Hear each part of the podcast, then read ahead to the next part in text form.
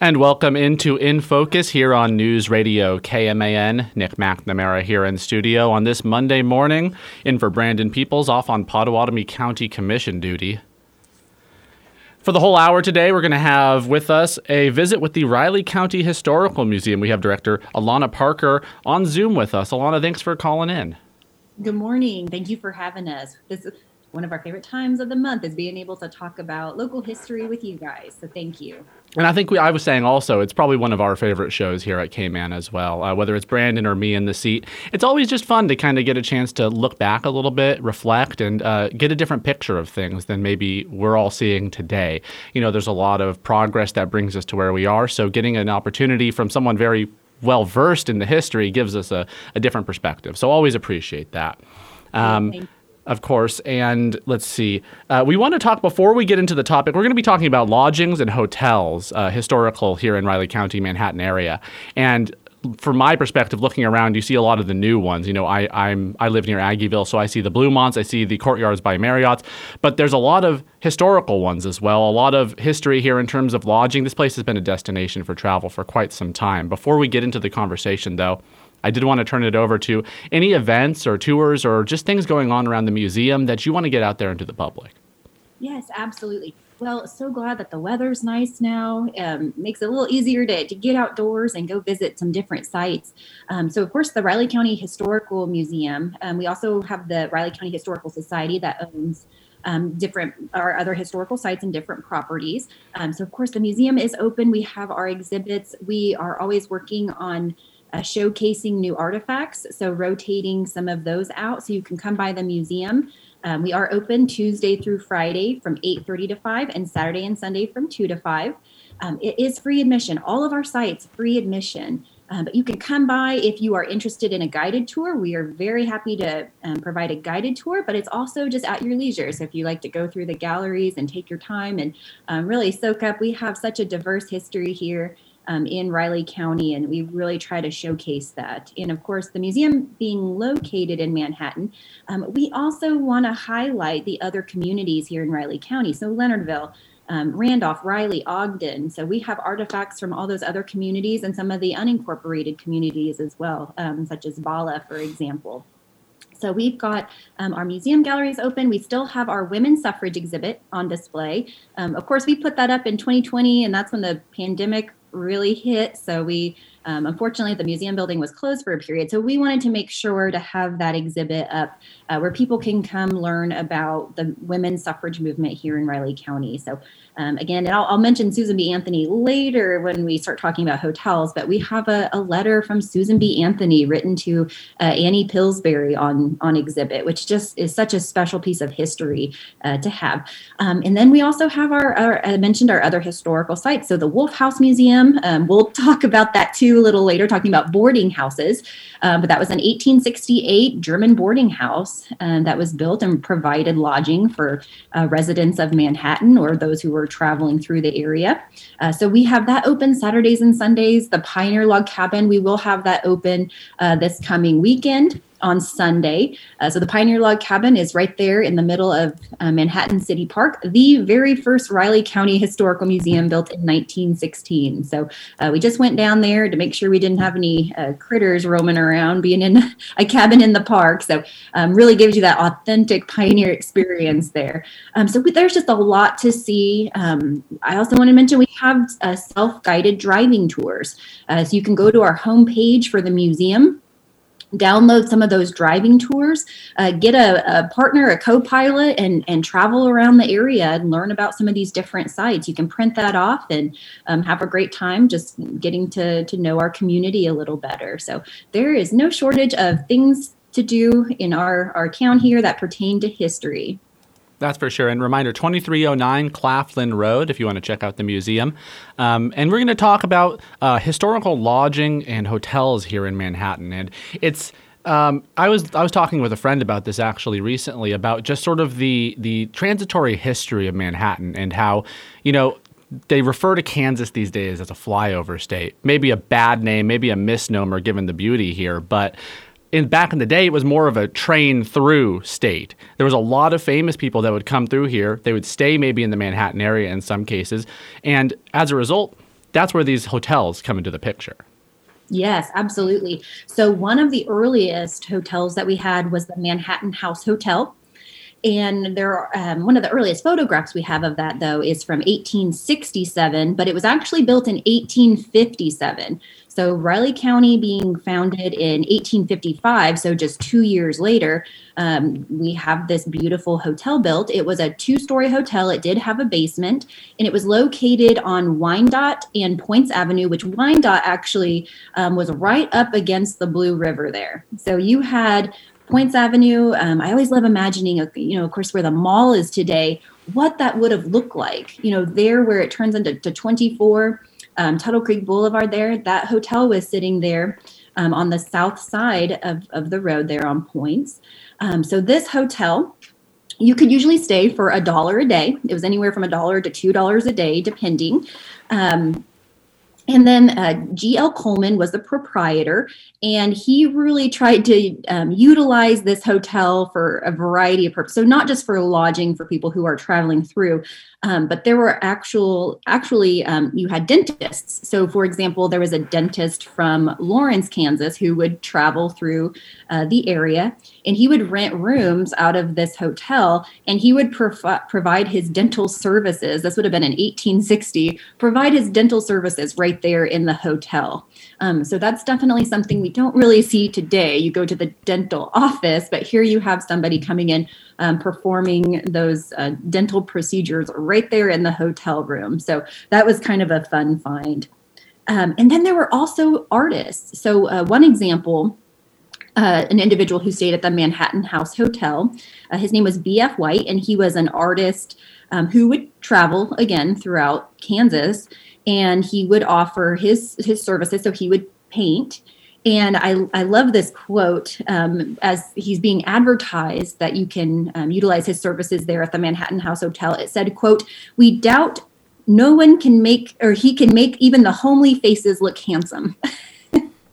so here, here you see, um, again, you could go to this hotel, um, hire this artist. He would paint you. And you're usually, um, a lot of the artists at the time, they would have the canvas, the bust would be painted, pre painted, and then draw the face um, on later. A lot of those traveling artists uh, did that at the time, but uh, that was one example in 1860, what you could find at the Manhattan House, Hotel. So um, he could make even the homely faces handsome. So I thought that was kind of a, a funny one too. Quite a sales pitch, I must say. Um, maybe maybe not the nicest if you're the one getting the painting done of you, though. Um, that's very fascinating. You know, you mentioned a dollar a day. I had to do a little bit of an inflation calculator here. That would be I did it out from 1870, so this might not be exact. It's in the 20 $22 range today. So $22 a night hotel. Um, I'm not sure you can get that very many, very many places anymore. No, that's pretty reasonable. And and just imagining what Manhattan looked like at the time. Of course, we're talking about um, 1855. That's the true Kansas prairie. Um, you had Fort Riley, which was established in 1853. Um, so traveling in between there, a lot of times uh, going from Leavenworth to Fort Riley um, Manhattan is just starting to be developed. So uh, to find a nice accommodation there, 1857 in the Manhattan House Hotel um, would have been a, a luxury. Uh, and speaking, you're mentioning some of the more prominent individuals that traveled through. Um, we were talking about Susan B. Anthony. Susan B. Anthony was actually in Manhattan on three separate occasions. And of course, each time it was to advocate for women's rights and women's voting rights. So she came to Manhattan in 1857 and she was with Lucy Stone, another well known uh, suffragist. They tried to stay in the Manhattan Ho- House Hotel. So she had given a, a speech um, at Gove's Hall, which was a, across the street. Um, to uh, several um, men and women, and even some children who were in the audience. But she tried to find lodging at the Manhattan House Hotel. Um, and this was also in 1857, so the same year the hotel was built and she was denied a stay in the hotel because the proprietor thought that her views on women's voting rights was far too um, radical. So um, he actually referred to her views as immoral, that these women who were, you know, quote, traipsing about the countryside demanding votes for the women folk, is, is what he said. Um, so here is Susan B. Anthony trying to stay in a hotel here um, in Manhattan, Kansas. And, and the proprietor said, absolutely not. So uh, we do think it was at that time that because she could not stay at the hotel, Um, J.H. Pillsbury, who I mentioned, Annie Pillsbury, the letter that we have on exhibit, um, we believe it was at that point that she was invited, Susan B. was invited to stay with the Pillsbury family. So she became close friends with them, and in particular, um, Annie Pillsbury. And so later in 1881, she wrote to Annie and she calls her my dear friend. And uh, Annie Pillsbury was actually the first female postmaster here um, in Manhattan. Uh, that was in 1879. So just a, a really robust story, all that history there that um, because she was denied the stay, she becomes friends with the Pillsbury family, and and subsequently they form that friendship. And now we've got a letter that she wrote to her um, that was addressed "My dearest friend" in 1881. So um, really, really neat history. But can you imagine today, though, um, somebody being denied a stay in a hotel because of their views here on um, with with women's rights? So that's just a really fascinating story. Yeah, talk about connections, being able to save the day there. You know, you as you mentioned, the difficulty finding lodging here. I, there perhaps maybe were some other smaller opportunities, but to have as as good of lodging to be and then to not even be given an opportunity, I can imagine is a little rough after probably however long the travel may have been. You know, I mentioned trains. This was more stagecoach, uh, steamboat time rather than uh, people taking railroads. I was thinking more 1900s when I mentioned that. So this was an entirely different mode of travel and probably an entirely different length of travel to get to a place and then ultimately find out you can't even stay.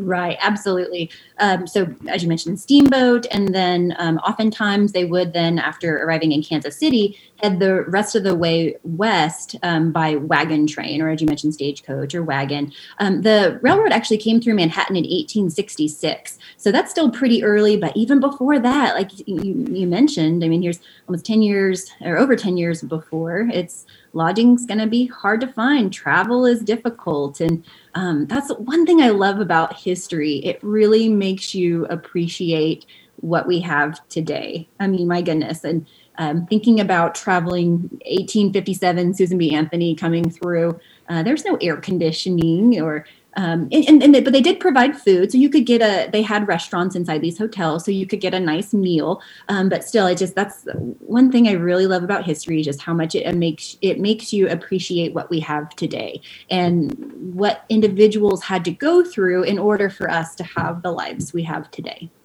And I think it's a time for our a good time for our first break of the morning. So with that, let's take our first break, Stephen, and uh, we'll be back talk more about hotels and lodgings historically here in Riley County with Riley County Historical Museum Director Allana Parker. We'll be back on In Focus News Radio KMAN, and we're back here on In Focus News Radio KMAN. We're talking about historical lodging and hotels in the Riley County and Manhattan area with Historical Museum Director Allana Parker.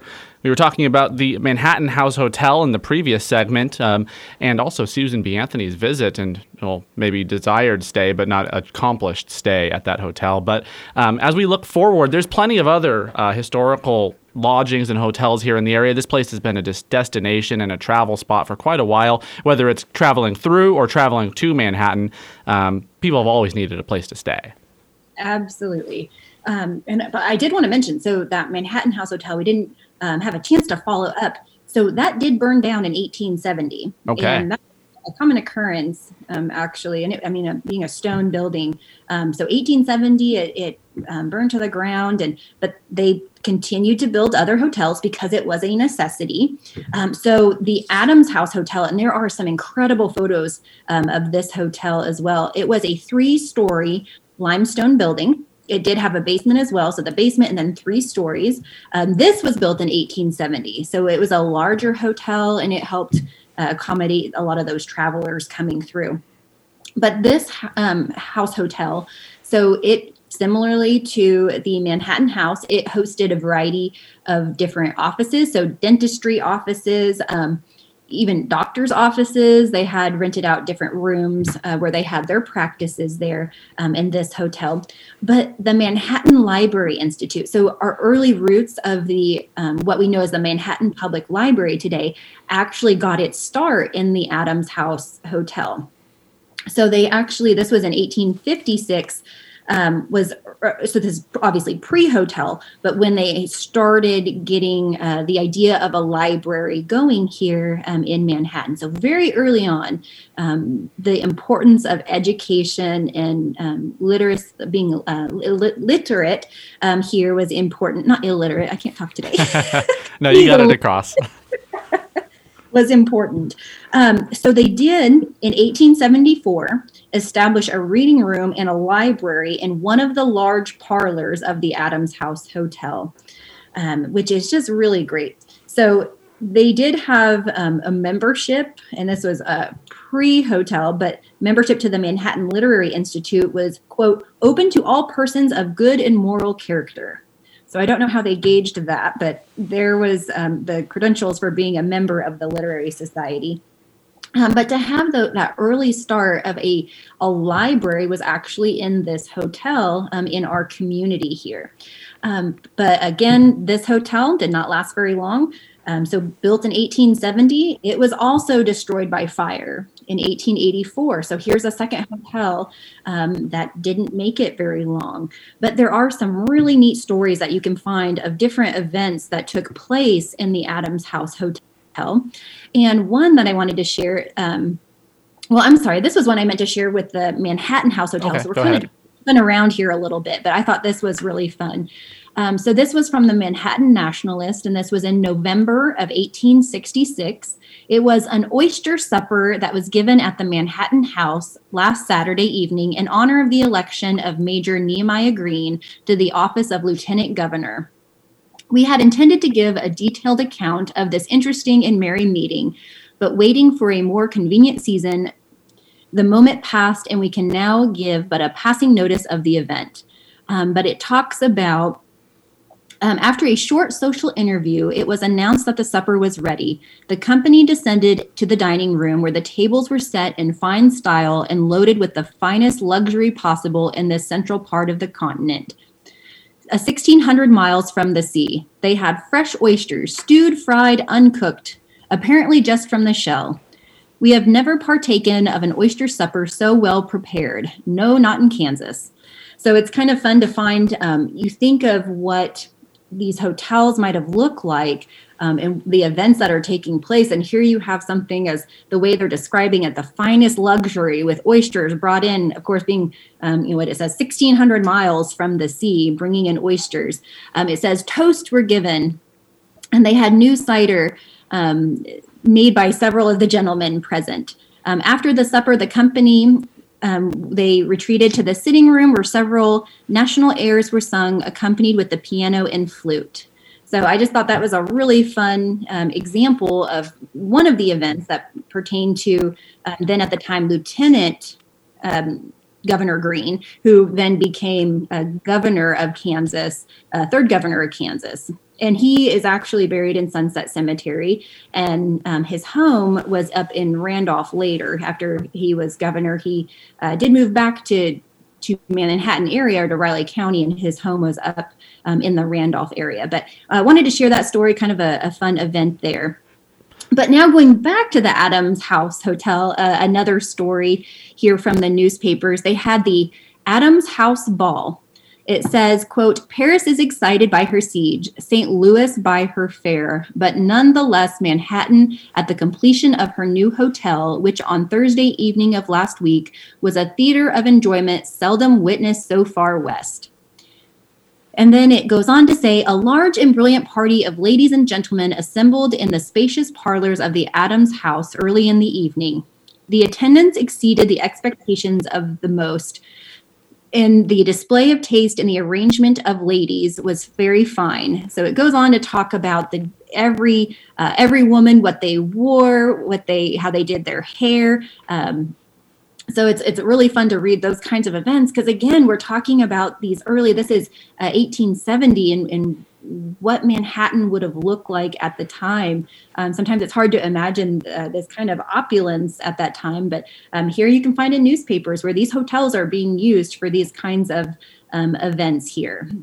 Yeah, and you say so, you say opulence. I mean, bringing oysters to Manhattan uh, back in back in the, even the uh, early 1900s, I imagine was was a task. Like 1,600 miles to the ocean, as as as it was stated. that's kind of hard to ensure freshness when when you're dealing with times without refrigeration and things like that. Yes. Thankfully, as I mentioned, you know, 1866, we do have the railroad uh, come through Manhattan at that time. But still, as you're talking about, yes, freshness is, is probably an, an issue there. Um, but that you could get these types of goods um, in, in our area at the time. And even um, one of the um, really advantages too um, that you wouldn't really think of of having having the railroad come through different kinds of of fruits and, and vegetables so it was a a, big deal in the Manhattan papers. They're talking about getting oranges that were transported from Florida, and you have grapefruits coming in from California. So east and then west, these um, more you know exotic. I use that word um, as they would in the, the paper. These types of fruits that then you could get here um, in those early early days here in Manhattan. Something also you mentioned the books, touching back on the the presence of early sort of literacy clubs in the Adams Hotel. Um, that's also something that can be hard to ship. You know, the, the train, of course, makes that a lot easier. But even then, that's a heavy load. Books are, especially with the thick paper, the thick parchment used back in the day, that stuff stacks up quite quick.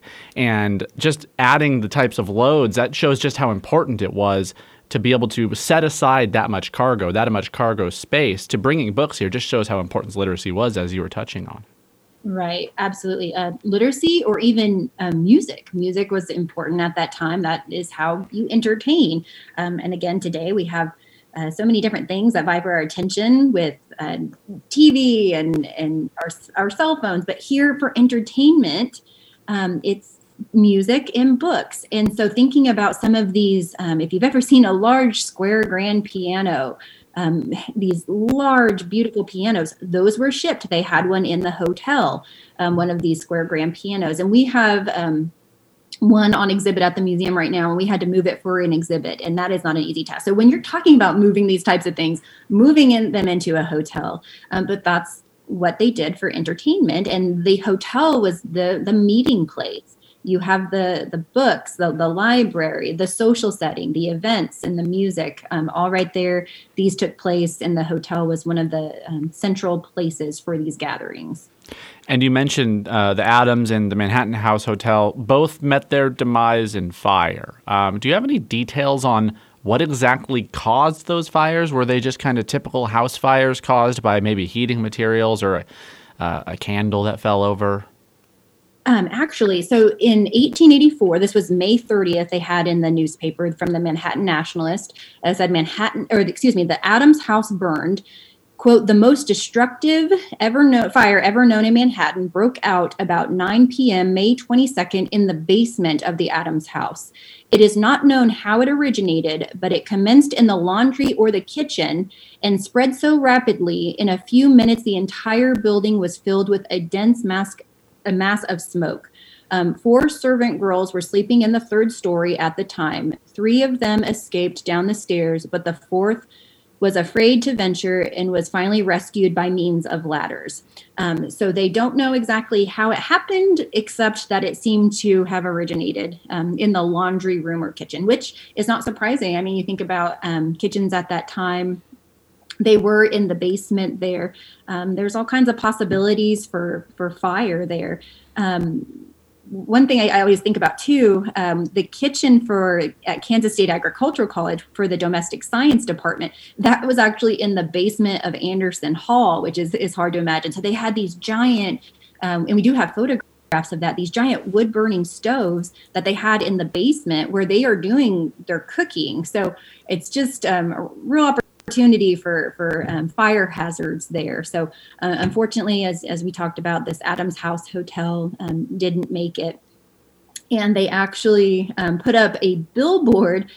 So all of this stone um, the rubble was laying there for um, quite a extended period of time and they were having trouble. It was in the paper where people are stealing the stone and um, they're having to keep an eye out for people who are making off with this limestone from the, the rubble. And at one point they put up a, a large billboard to cover up the mess behind it because of course uh, that's going to be a, an effort to clean up. Um, so the insurance on the building was $8500 uh, but it was kind of the, said in the paper uh, the owners probably shed no tears over the amount of their loss. Uh, the furniture was insured for two thousand um, dollars. So it's interesting to see at that time what the insurance values were for that. And again, you, you talk about the inflation calculator. Um, it's really neat. You can just go online and enter those numbers in, so you could see in 1884 what what that would be. Yeah, multiply these numbers by like 22 or something like that, and you'll kind of get an idea of what we're talking about here. It was thousand dollars times 22. I'm not going to do the quick math, but you can envision how that multiplies quite quick. Yeah. And I imagine these these buildings were very wood, wood, uh, wood based, wood structures. There was limestone, but there was a lot of wood inside as well, perhaps in the in some of the uh, infrastructure inside, uh, maybe like the, the, interior walls and the like. Right, right. So they would have had um, likely the lath um, and plaster on the inside of the walls, but um, even the that those fires though brought down the the limestone. These were both um, stone buildings, and um, that limestone was um, very coveted. So, of course, as I mentioned, they had people who were from the rubble continuing to, to steal as they're trying to get this cleaned up, which unfortunately sometimes that still happens today too. Yeah, you think about copper pipes, it's kind of a similar trend, unfortunately. Well, let's take our next break of the morning, and we have plenty of more hotels and lodgings here in Riley County to talk about when we return with Allana Parker on News Radio KMAN's In Focus. All right, and we're back here on In Focus News Radio KMAN. Riley County Historical Museum Director Allana Parker on Zoom with us. We're talking historical lodgings and hotels in the Riley County and Manhattan area, and we're going to move off into one kind of more near the airport for this segment. Um, we're talking about the uh, hotel resort at Eureka Lake for this portion. Yeah, so moving a little further west of town here, um, and we're talking about you know earlier the hotels and the necessity for people who are traveling through. Um, of course, some would stay for extended periods of time and then move on. But going down Points Avenue, um, you know, there are photos of these wagon trains heading out west, having lodging there.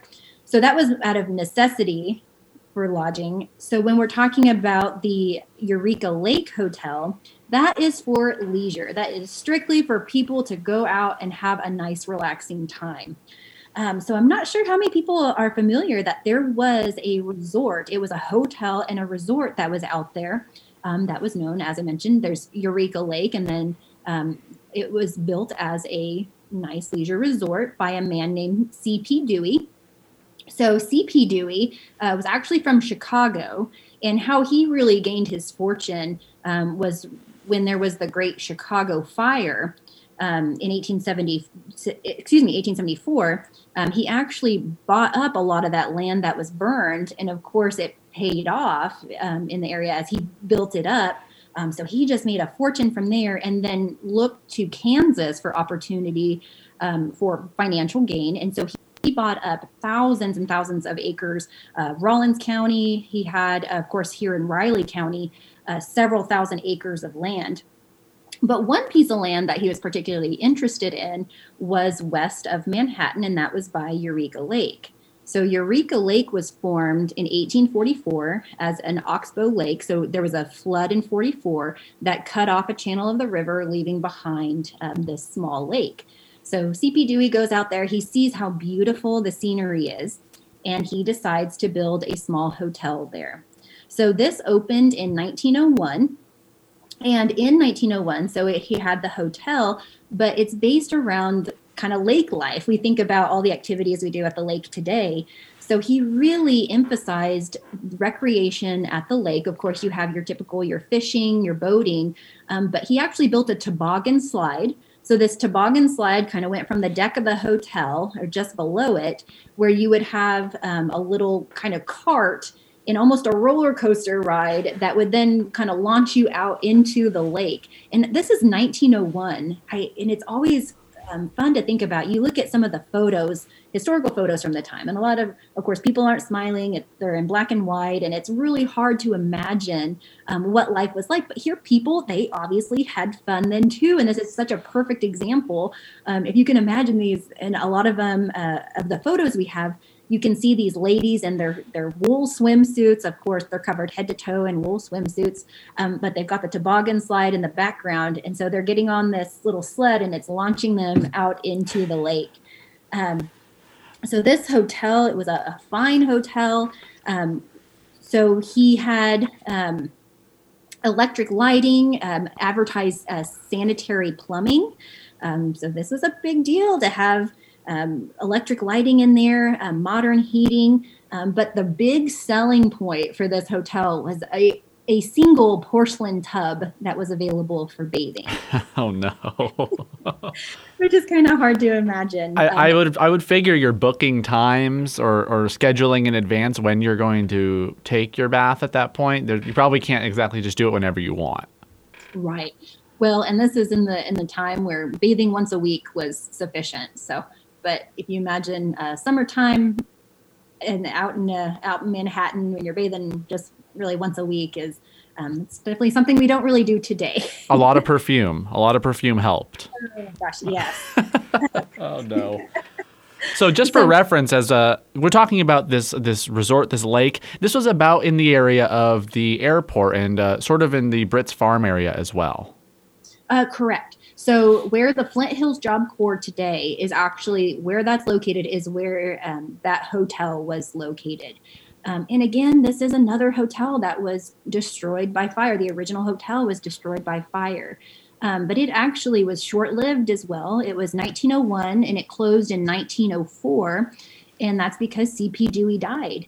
And he did have a son who it was thought that he was going to uh, take on the resort and keep it going. Um, but his son, uh, his name was Chauncey Dewey, he was really tied up. He had um, some legal issues out in Western Kansas.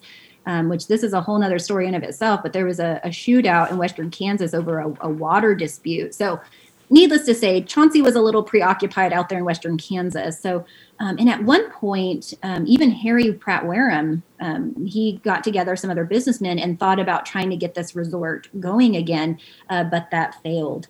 Um, so I'm sure many know there was a, a major flood in 1903 here in Manhattan and they actually so this hotel they used that as kind of a, a, point of refuge for people. They had boats there at the lake. So they went out to some of the farms during the flood to help rescue people.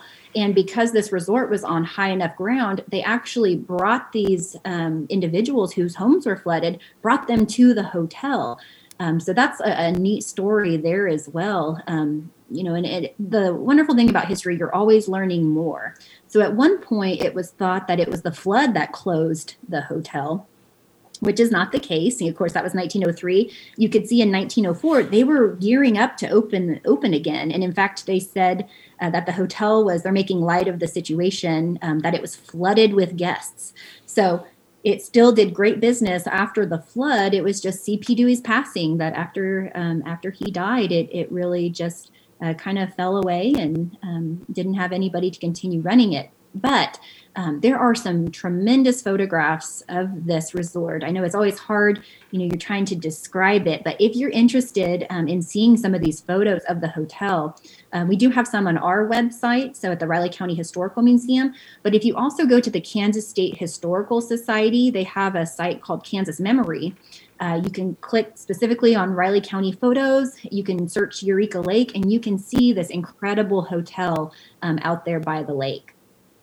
And you know, it's it's interesting for for a community that has such a long history with flooding, unfortunate history with flooding as well.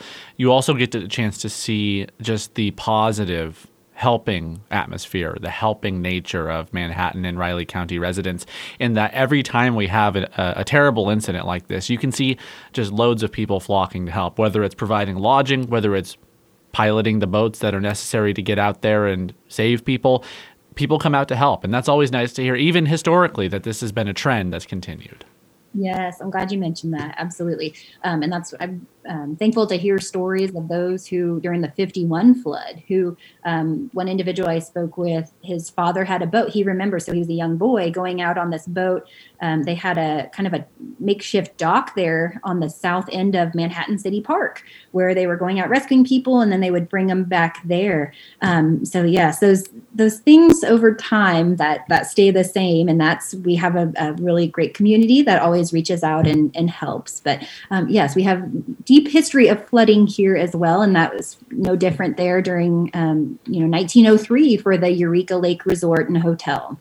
Do you have any, uh, as we talk about photos and um, various people perhaps that have visited, are there any notable um, icons that have that were perhaps residents or had to stay there at the Eureka Lake uh, Resort, or Um, any photos, perhaps, of any notable people that were or that made a stay there for some period of time? Well, not to my knowledge, okay. but there's no doubt there there probably were. Mm-hmm. Um, C.P. Dewey being from Chicago, and that's what was really advertised in the newspaper. He brought in people from Chicago, and of course, he's a prominent businessman. Um, so he brought in a lot of uh, different friends and family from from that area, and not only there, but from across the country. I mean, this was really the place to be, um, not only in Manhattan and in Kansas, but it was so nice that you had people who would travel all the way from Chicago to come to this resort. Um, which was really neat. And I, I, could expound a little bit more on on what it offered. Um, they had a diving tower. So that's one of my favorite pictures that we have um, of the lake out there in the hotel. Um, so it's this large diving tower um, gosh, I'd probably say it's um, maybe 30 feet up in the air. And Harry Wareham um, is actually photographed on this diving tower with, I believe there are six or seven women. And of course, Harry Wareham was a bachelor his whole life. So I feel like this photo really just encapsulates Harry's life there um, with, with these ladies. Um, but it's just really neat. You can see it's out in the middle of the lake here. Um, and there, there these individuals are having fun out there. They also had um, what were called tally ho coaches, and so CP Dewey he would get quote you know the finest horses in Kansas and had those out at the resort. And he had these tally ho coaches that were used for transportation between Manhattan and Eureka Lake. Um, so you could rent one of these coaches and, and hire um, whether it's somebody that was hired or, or Dewey provided them. Um, so there's an individual named Harold Munger uh, who worked out at Eureka Lake. And so, according to Harold Munger, uh, quote, these were one of the notable features of the town, and anyone who wished to participate in the ultimate social entertainment would charter a coach and give a tally ho party at the beach out there at the lake where the broad verandas and a ballroom of the hotel were the scene of many elaborate dinners, dances, and other social functions. And um, what I love about Harold Munger too, um, he he's um, long established individual. He's he's of course passed, uh, but has a lot of memories of out there at Eureka Lake. And he talks about going out on Stag Hill Road in these tally ho coaches. So you would have the responsibility of one person driving the coach, and then you have somebody up on the roof who their job was to holler out because they are just winding around these corners on Stag Hill. And their job was to holler out for anybody coming because you would scrape hubs of the wagon um, as you're coming if you had somebody going opposite directions as you're rounding Stag Hill. And he talks about um, that in order to you know get a rise out of the ladies they would really scream around the corners and they would intentionally try to scare the, the women um, who were in these tally ho coaches and, and when I say a tally ho coach, so you might have eight people inside, and then they had the upper deck, so there are maybe six to eight people on top of the coach. So it's kind of the ultimate thrill ride to get out uh, to Eureka Lake from Manhattan. Wow, what a what a wild ride that would be! I can't even imagine. I've been on some windy, wild roads in uh, California. I lived on a a very popular motorcycling road where there's a maybe you'd see Jay Leno out there sometimes. There's a lot of fancy cars, a lot of motorcycles go down there, and they go to a particular restaurant where they all stop and look at each other's vehicles. Um, but they go pretty fast around those corners. I would be very shocked to imagine doing that uh, in a coach. I just couldn't even I couldn't even fathom what that would be like. Yes, and oftentimes they'd have four to six horses pulling these coaches. Wow. So it's a, a, large team of horses going around a corner there on Stag Hill. And Stag Hill, I think, still today is known as being a, a little dangerous. So here you are in those coaches. And um, so that's kind of a, a, fun story. Harold has all kinds of recollections from working out there at the lake that are fun to read. Let's take our last break of the morning, and uh, when we come back, we'll wrap up our conversation on historical his- hotels and lodgings here in Riley County. Uh, you're listening to In Focus on News Radio KMAN. And we are back here on In Focus News Radio KMAN. Nick McNamara here talking with Allana Parker from the Riley County Historical Museum. And we've been talking about hotels and lodgings here in the Manhattan and Riley County area, um, generally around the late 1800s to early 1900s until this point. But we're going to talk about the Blasing Springs Hotel in this one, or is this a resort, Allana? Well, he called it a hotel and resort. A lot okay. of these kind of interchangeable words, just like the Eureka Lake Resort. you find that it's advertised as a hotel and a resort, so kind of interchangeable words there. Um, this one was but, out near the Ashland area more, though. Uh, yeah, so it was kind of southeast, um, so a little more to the east there in Riley County. Um, and it was developed by um, a husband and wife, the, the Blasings, um, who settled in Riley County in 1866. Um, so there was a drought at that time, and it forced the family to sink several um, well shafts until they discovered uh, two artesian wells. So after some time had passed, the family, of course, they're drinking this water, and they began to feel that some of the ailments that the family what they were experiencing they felt that they started to diminish suspecting it was a result of this mineral water from the well.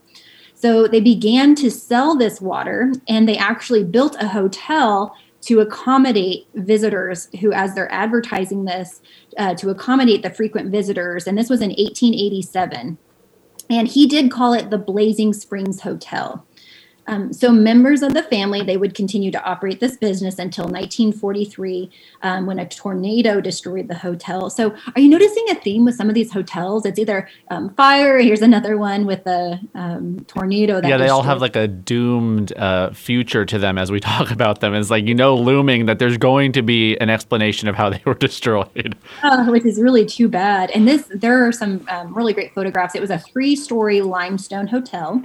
Um, and a little bit about Blasing. Um, so he was actually a, a, boot and shoemaker from Germany, as I mentioned, came here in 1866. Um, and his claim was actually the Upper Deep Creek Valley. And he built this cabin here. And then, of course, as I mentioned, um, had the well. And so he this water, he actually started to bottle and sell it um, and what he would also do is it's not only selling the water, he would evaporate the water, and what was left behind was this white powder. So he would also sell this powder, which was easier to ship, of course. You could, um, you know, package that and, and then ship that via the railway. So he shipped this all over the country. Um, so thinking that this curative water, um, he he marketed it as life reviving, and then the news quickly spread throughout the country um, and so he obviously capitalized on this and began charging for its use for people to come out so you could actually swim in the water um, to help it with whatever ails you.